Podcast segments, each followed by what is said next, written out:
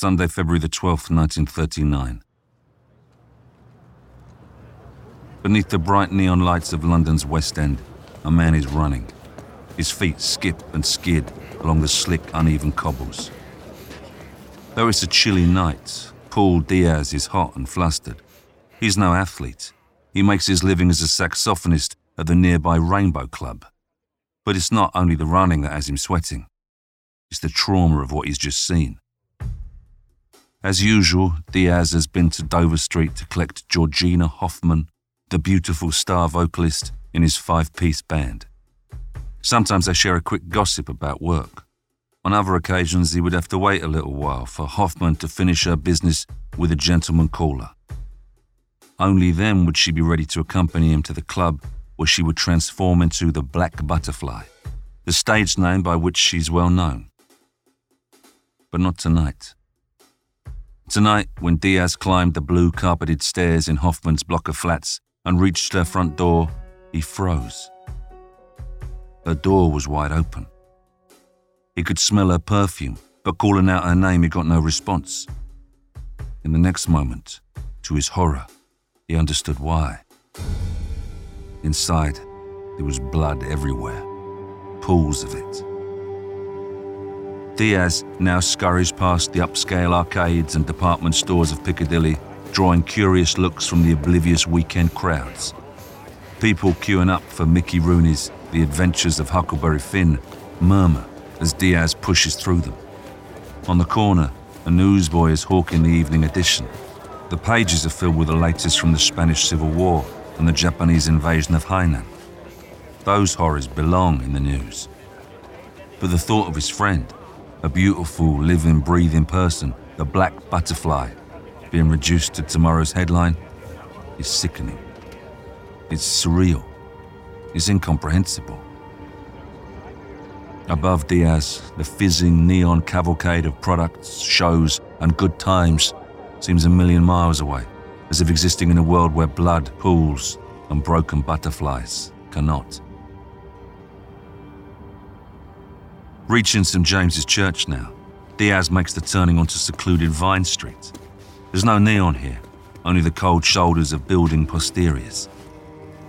It's a puzzling inclusion on the new board game Monopoly, a short, featureless back street. And it is home to little beyond the infamous police station, an imposing brick structure with bars on its windows and a stern looking bobby on the door. Buried deep in the innards of the West End, the Vine Street lockup has seen it all, surrounded on all sides by sleaze, corruption, and violence.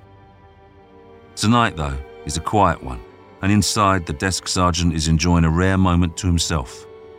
That is, until Paul Diaz bursts through the doors. Ashen faced and struggling for breath, Diaz shouts one word murder.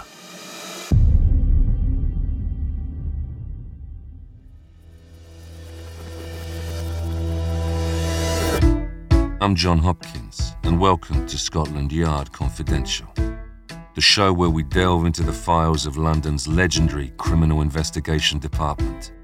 You'll be right there alongside investigators as they search for clues, interrogate suspects, and sort the truth from the lies. There will be twists and turns along the way. Sometimes the trail will run cold. Sometimes it will be a race against time. We'll rub shoulders with notorious gangsters, sit down with informants, and come face to face with cold blooded murderers as we follow in the footsteps of some of the greatest detectives in history.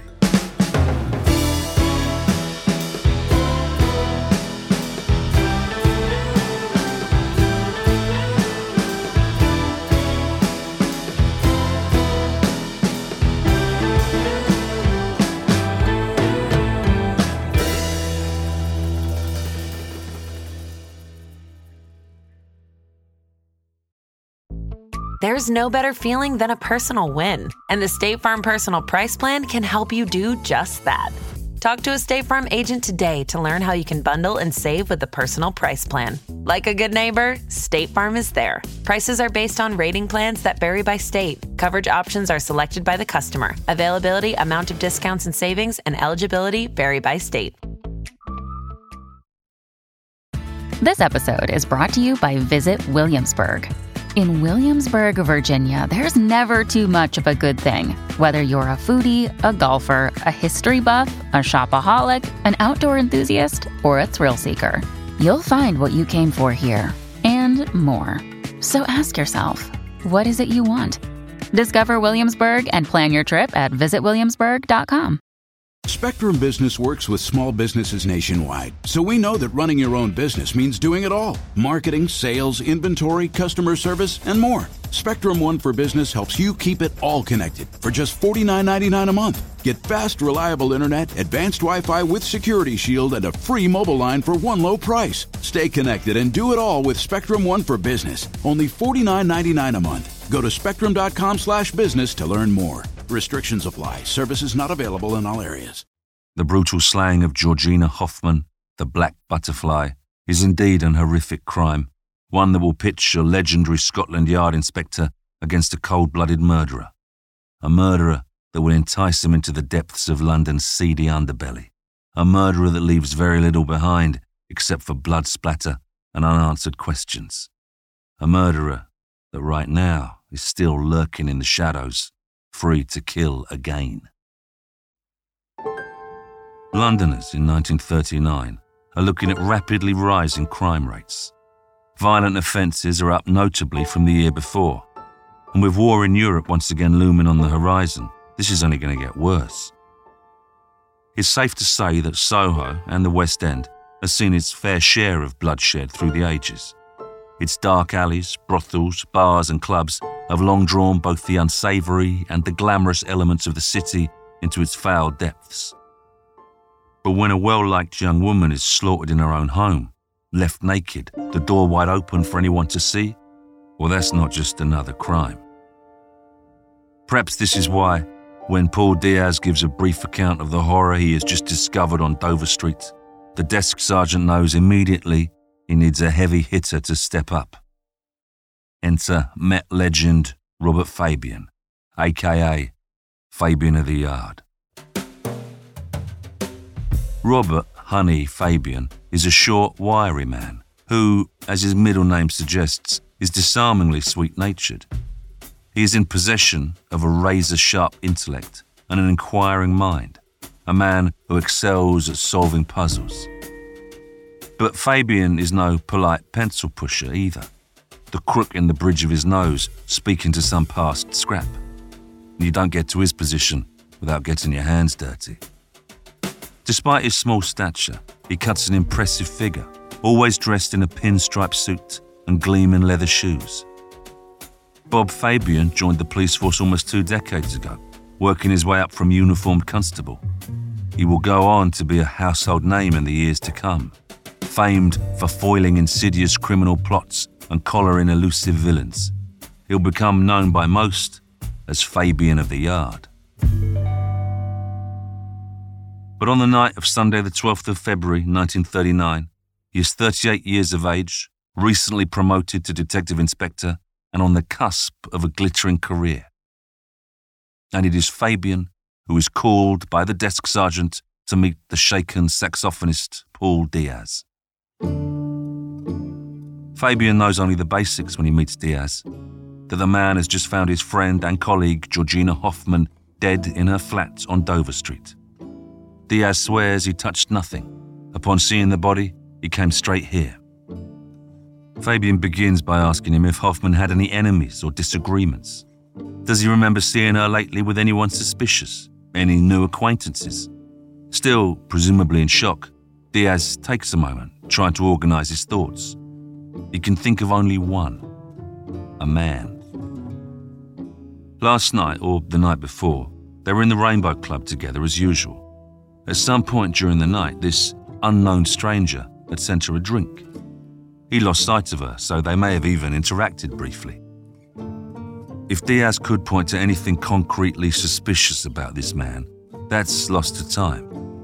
What is certain is that as Fabian leaves Vine Street Nick for Dover Street, he doesn't have a lot to go on. A man watching Hoffman in the Rainbow Club who sent her a drink. At 10:30 p.m., Fabian reaches Dover Street and enters Hoffman's flat. The officer outside tells him that he has already conducted a cursory inspection of the place and the killer did not leave the murder weapon behind. Nothing seems to be missing, even the victim's money was left untouched in the flat. Inside, Fabian finds the black butterfly by the front door, stock still, laying in a pool of her own blood. It's a chilling scene. She's naked, her body riven with stab wounds, her false teeth smashed in, her whiskey coloured eyes still open, are dulled in death. Fabian looks around. There's blood everywhere, clashing perversely with the divan bed, the green brocade couch, the little delicate ornaments dotted around the room. Near her body, Hoffman's blouse and bra laying on the floor, both sliced open with an evidently sharp knife. On the bed, he finds her undervest also sliced open, along with various other items of clothing, each garment seemingly ripped from her body. And on the floor, Fabian now spots three broken teeth, like so many little fragments of porcelain. The notable smearing through the blood puddles tells him the killer has dragged Hoffman's body around. Perhaps initially he wanted to dispose of it in order to destroy evidence, but then, realizing the difficulty of such a task, simply dropped her where she lay. Fabian wonders was this frenzied attack an impulsive crime of passion? A moment of madness by a first time killer? Perhaps when the enormity of what he had just done hit him, he fled the flat in a remorseful panic. Did that explain why he hadn't even bothered to close the door? Or was there a deeper, darker fury behind the violence? Something personal, something premeditated? After all, it was possible the killer was well known to Hoffman and had brought a knife with him in the first place. So, who is this man? A friend? An admirer? Or something else? If Fabian can't fathom the killer quickly, he must understand his victim. So then, who was Georgina Hoffman? It's an elegant living space, full of urbane touches and feminine knickknacks. Clearly, her living as the black butterfly afforded her some measure of finery. On the shelf, little trinkets and cuddly toys stand innocently as silent witnesses to her demise. Yet, in her dressing table, he discovers the first hints of her hidden life. Fabian finds naked photographs and items pertaining to flagellation, lists of contacts, or perhaps customers. Had Hoffman been involved in sex work, then it stands to reason her killer may be found amongst her clientele. At any rate, sex, murder, and a raven haired beauty meeting her grisly end in London's West End. Fabian knows these elements will attract the crime reporters to his case like flies to honey. But his immediate concern is giving Hoffman some justice rather than providing the papers with an ending. Fabian begins the process of detection. But obvious clues are few and far between. On Hoffman's table, he sees money, a silver cigarette case, and an uncashed paycheck from the Rainbow Club, which, he notices with passing interest, is double his own. He can shelve the idea of a murder for money or a bungled robbery for the time being, then. But searching about the apartment, despite the carnage, there's frustratingly little to go on. He can't yet get a sense of the truth, or what he likes to call the light. That thread which will eventually lead him through the darkness towards his suspect. But it's not all gut and intuition. He also has science to call on. And soon enough, the fingerprint experts arrive, along with the Scotland Yard photographer. Fabian steps outside to let them work, and as the officer posted on the door, go fetch the landlord.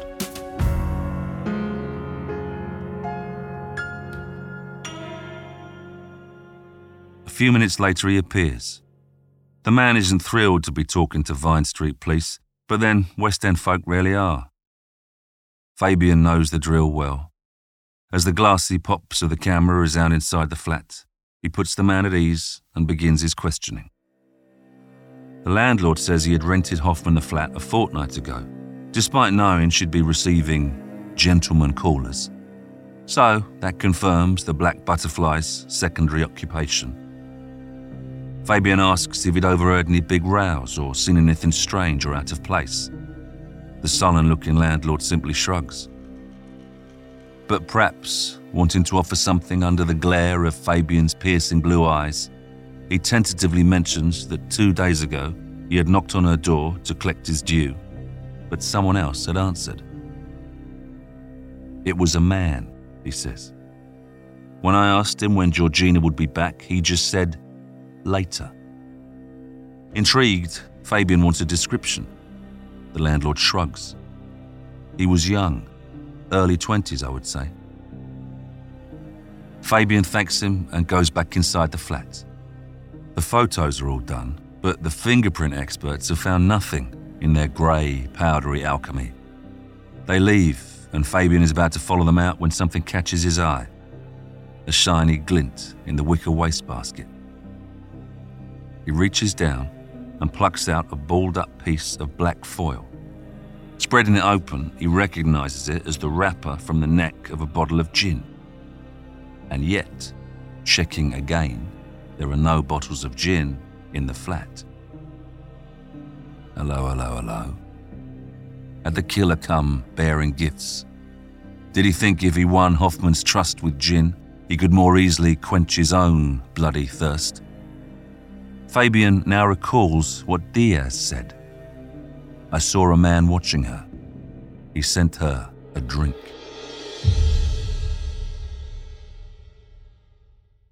Hi, listeners. John Hopkins here. We hope you enjoy this trailer for Noiser's new show, Detectives Don't Sleep. Listen wherever you get your podcasts, with new episodes airing every Tuesday. What makes a great detective? If you arrived at a crime scene, would you have what it takes to crack the case wide open? Would you spot the vital clue that everyone else has missed? Could you unravel the suspect's perfect alibi? And could you confront a murderer? Introducing Detectives Don't Sleep, the new Who Done It podcast from Noiser. Each week, we'll take you beyond the police tape to shadow the real detectives who worked history's most intriguing cases. You'll be right there, solving a murder on the beaches of the Bahamas busting neo Nazi art dealers in the back streets of Europe, and unmasking conmen in Beverly Hills. These detectives, they all have one thing in common they can never truly rest until they've closed the case.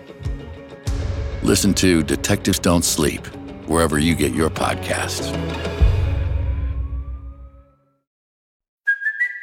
It's Kaley Cuoco for Priceline. Ready to go to your happy place for a happy price? Well, why didn't you say so? Just download the Priceline app right now and save up to 60% on hotels. So, whether it's Cousin Kevin's Kazoo concert in Kansas City, go Kevin, or Becky's Bachelorette Bash in Bermuda, you never have to miss a trip ever again. So, download the Priceline app today. Your savings are waiting. Go to your happy place for a happy price. Go to your happy price, Priceline. It's already close to midnight when Fabian leaves Hoffman's flat. But even on a Sunday, Soho is in full swing. Fabian makes his way to the Rainbow Club, where Hoffman was billed as the Black Butterfly. Inside, it's a chic, uptown affair rainbow lights and chromium stools. The band, a replacement band, is getting ready up on the stage. The show must go on. It could be any normal night at the club, except for the palpable collective tension among the staff and customers as police officers go from table to table, making their inquiries, jotting down answers. Fabian goes straight to the bar, but not for a tipple. He asks if the bartender recalls the man who sent Hoffman a drink one or two nights ago, possibly in his early 20s, possibly ordering gin. It's a long shot, and Fabian knows it. The barman shrugs. Lots of people buy drinks for pretty girls here. Fabian asks the barman to bring him every bottle of gin available. He compares each one in turn to the foil found in the flat, but nothing matches. Fabian concludes that if it was the killer sent Hoffman a drink here, he got his bottle of gin elsewhere. Did that mean some sort of date had been arranged that night? Diaz did mention Hoffman might have talked briefly with the man after he sent her the drink. At that moment, the club owner takes Fabian to one side to politely complain. After all, a police inspector on the trail of a murderer is liable to ruin his trade. Fabian smiles compassionately, but says these things take the time they take. Now he asks the club owner about Georgina Hoffman, but the man shakes his head. I didn't know much about her. She just sang with my musicians. Fabian is about to press for more when the owner points across the room. But that's her sister over there now, I think, at the bar. Through the rainbowed lights, undulating with smoke and saxophone music, Fabian now sees a spectre. Across the room, the young lady sits alone, the same whisky eyes, the same country night black hair. It's as if Hoffman had simply picked herself up from that bloody floor, washed herself off, and gone to work like any other evening. Fabian approaches the young woman and takes a seat across from her. Judging by her face, she's already been given the bad news, and it has broken her entirely. Gently, Fabian explains he needs to ask some questions, and she agrees. He starts by asking if she had seen Hoffman talking with anyone here. Men? The sister gives a lost shrug, a response that is becoming commonplace. She simply says, Georgina is the black butterfly. Lots of men talk to her. Now Fabian goes through Hoffman's routine. How did she usually spend her weekends? What does the sister know about her circle of friends? On the day of her death, did Hoffman have any appointments or dates? The sister begins to talk. And with each new name she mentions, Fabian gives his officers a nod. He doesn't have to spell out that he wants every single one tracked down and eliminated.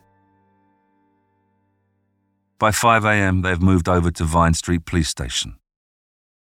In the CID room, the sister is warming herself by the stove, exhausted. Fabian has questioned the life out of her. One by one, the officers who'd gone out to follow up on the names she's given all come back, shaking their heads. Every friend and associate the sister could think of is in possession of a solid alibi. But Fabian hasn't run out of questions for her yet. He switches tack. He didn't see much in the way of pots and pans in Hoffman's flat. Was she much of a cook? The sister shakes her head. Georgina took all her meals out. Where did she take her breakfasts? Again, the sister shakes her head. She never touched breakfast. Lunch was her breakfast. Fabian taps the notepad in front of her. By now, the sister doesn't need it spelled out for her either. With a sigh, she wearily starts writing down the names of cafes and restaurants. When her list is complete, Fabian takes it to the reference shelves. And there, he makes an intriguing discovery. Of all the places Hoffman took her meals, only one holds a license to stock alcoholic spirits the Casa Roja, very close to Dover Street.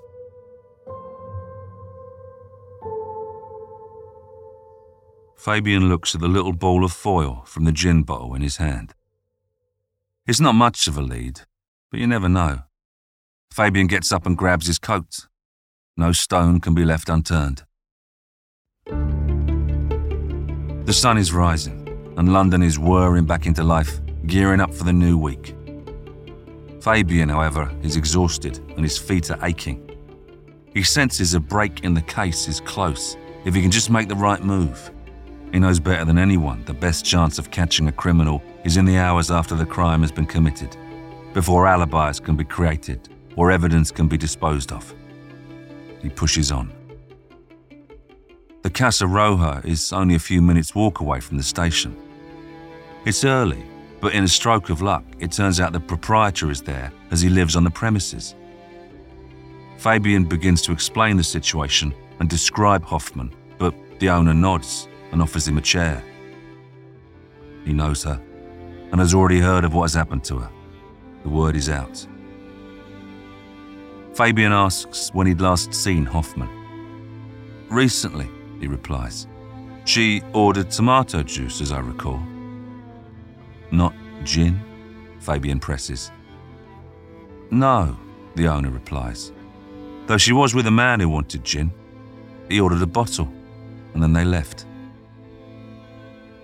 D.I. Robert Fabian sits back in his chair and exhales slowly, satisfaction filling him as he now begins to see the light at last.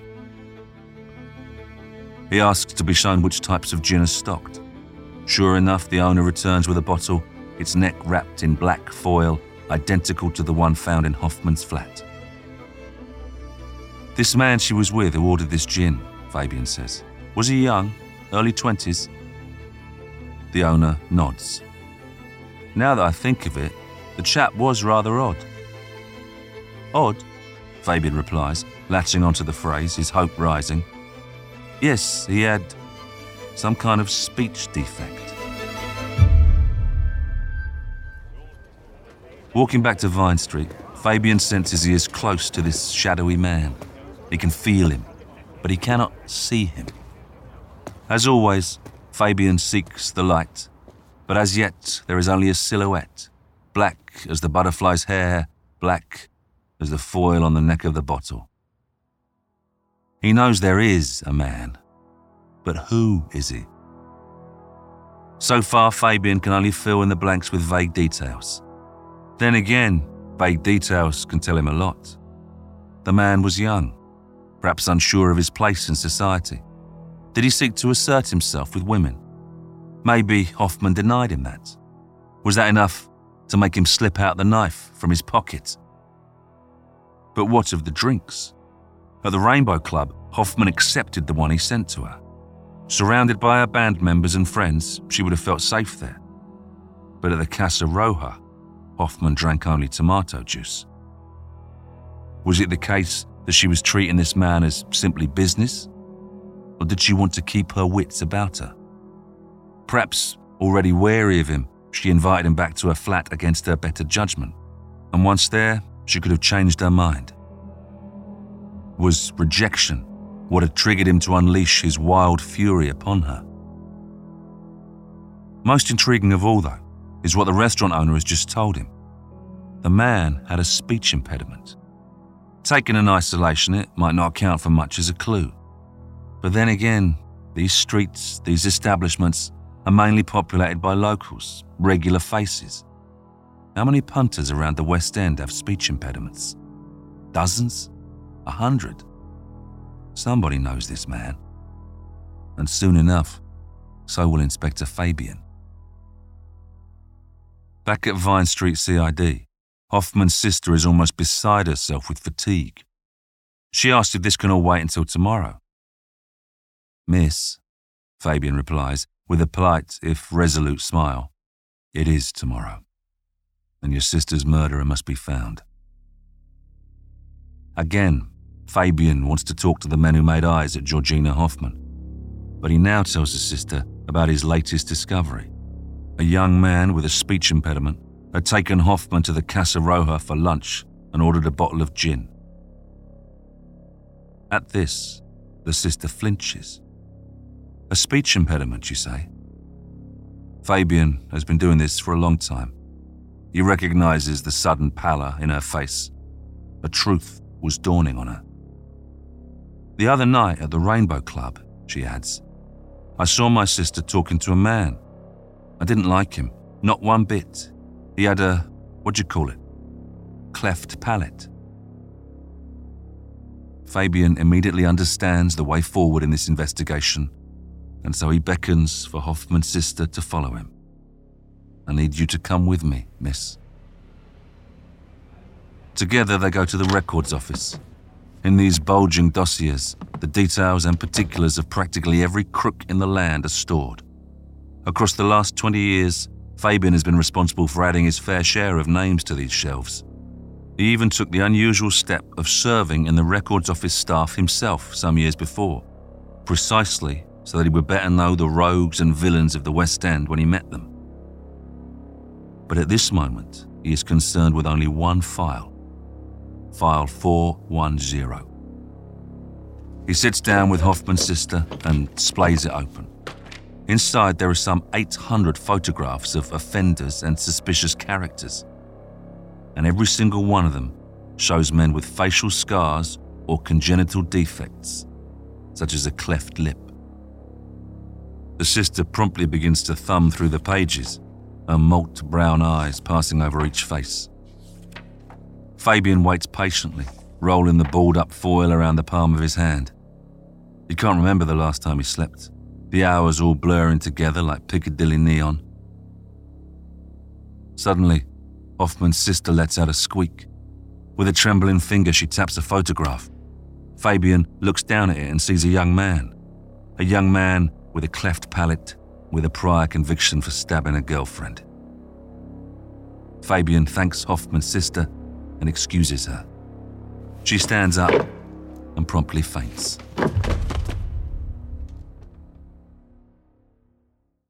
Mom deserves the best, and there's no better place to shop for Mother's Day than Whole Foods Market. They're your destination for unbeatable savings, from premium gifts to show-stopping flowers and irresistible desserts. Start by saving 33% with Prime on all body care and candles. Then get a 15-stem bunch of tulips for just $9.99 each with Prime. Round out Mom's menu with festive rosé, irresistible berry chantilly cake, and more special treats. Come celebrate Mother's Day at Whole Foods Market.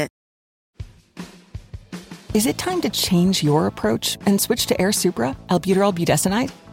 Now you can virtually connect with a doctor to discuss your options and see if it's time to make a change. If appropriate, you may even be able to get a prescription for Airsupra the same day. Talk to a doctor today and see if Airsupra is right for you. Visit airsupraconnect.com to connect with a provider.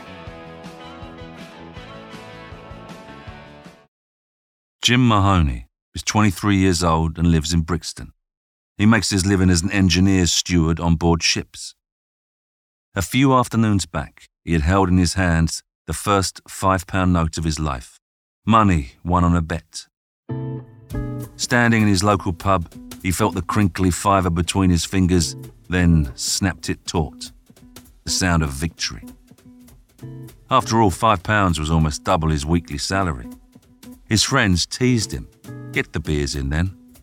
But Mahoney had other ideas. He wasn't going to waste it on the usual. No, this called for some class, a small taste of the high life. By that evening, he was sitting in a West End nightclub, gazing longingly at the young woman on stage. Through the opalescent smoke and music, her voice stirred in him the seductive possibilities of a world where he could live the high life a beautiful girl on his arm, a world where he wasn't just Jim with the cleft palate. He wanted to be Mr. Arthur James Mahoney. He wanted to be respected. He wanted to be desired. But if Lady Luck was with him tonight, as the fiver in his pocket hinted, why not dream? Mahoney called the barman over and asked who the beautiful singer was. That's the black butterfly, sir. Mahoney smiled. The black butterfly? Of course she was. Fiver aloft, he told the barman to send her a drink. And by the end of the night, Mahoney had, miraculously, secured a date with her. At first, he was walking on air in Georgina Hoffman's company. He liked being seen with her, and who was to say if there wouldn't be more than company? But his mood soured when he realized the black butterfly didn't flutter into a man's life for free.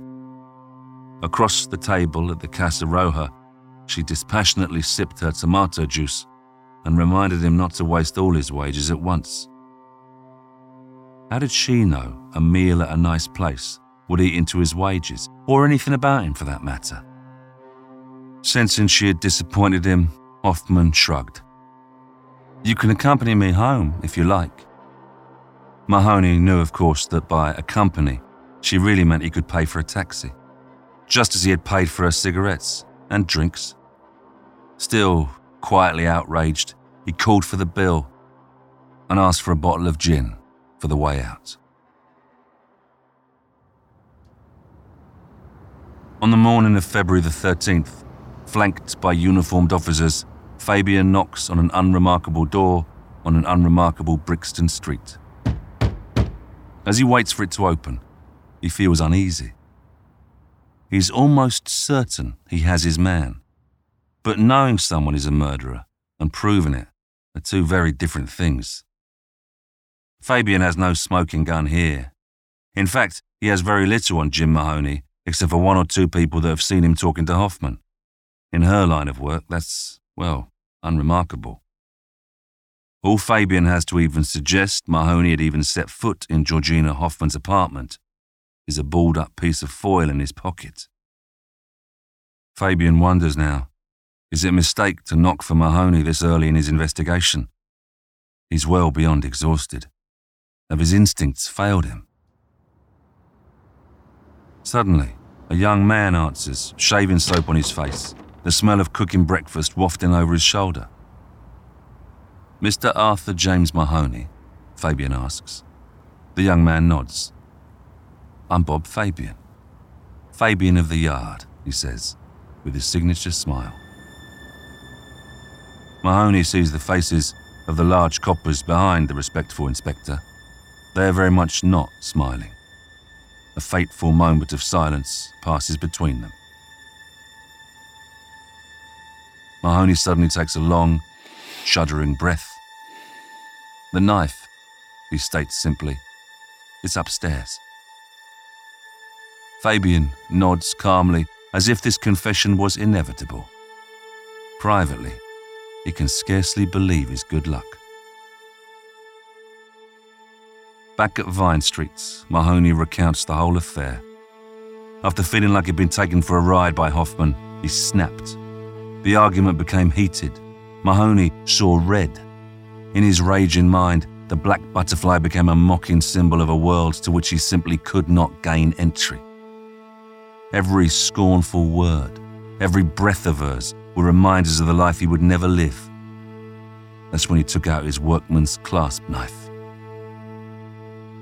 Fabian listens, holding that very knife in his hand now, running his forefinger across the lip of the blade that had taken the life of Georgina Hoffman. This was not the first killer that had spun a woe is me tale. Fabian had heard many men here confess to their temper getting the better of them, or their envy, but usually not so earnestly. Fabian might have wondered whether Mahoney was mentally altogether, but from what he says, the young man certainly understood his actions. The fiver felt good in Mahoney's hand, and he had wasted it. Wasted it on a girl, a girl that did not want him, a girl that he could not afford. That loss, and all the other losses in Jim Mahoney's short existence, who was going to pay for them? At that moment, his clasp knife whispered the answer. As Mahoney signs his confession, Fabian heads home for some much needed sleep. He's looked for the light from the minute Diaz stumbled in, crying murder. Now, the full picture is clear before him, and it is a sorry little picture at that.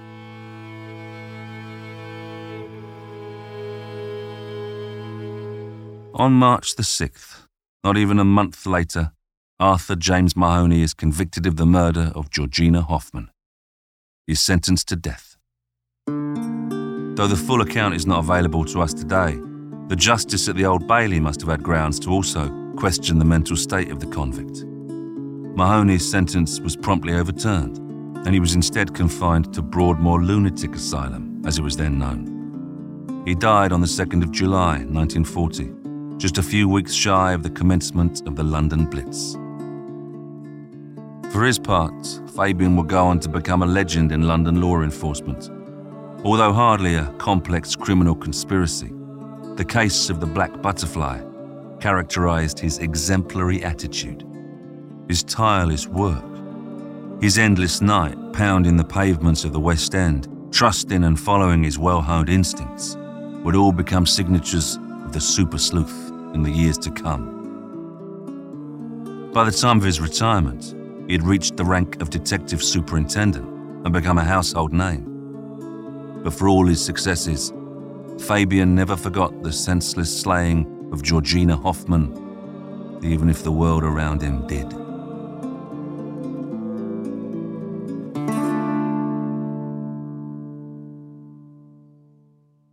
Next time on Scotland Yard Confidential. It's 1946. In the genteel countryside on the outskirts of London, the Duke and Duchess of Windsor, Prince Edward, and Wallis Simpson are holidaying with friends at Ednam Lodge.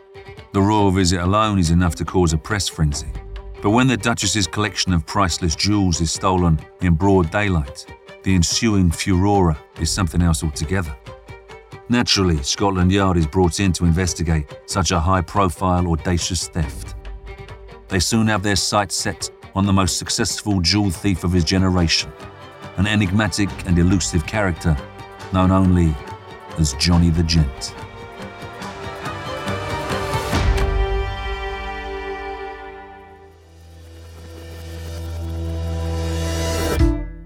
Scotland Yard Confidential is a Spotify original from Parcast, produced in partnership with Noiser. Executive produced by Max Cutler, Drew Cole, and Pascal Hughes. Developed by Julian Boireau for Parcast. Series produced by Addison Nugent. Series consultant Roger Morris. Hosted by me, John Hopkins. Written by Nicholas Obregon. Supervising editor Kevin Pham. Sound designed by Jacob Booth. Sound supervisor Tom Pink. Edited by Carla Flores and Rob Plummer. Mixmaster by Jacob Booth. Music by Oliver Baines and Dory McCauley.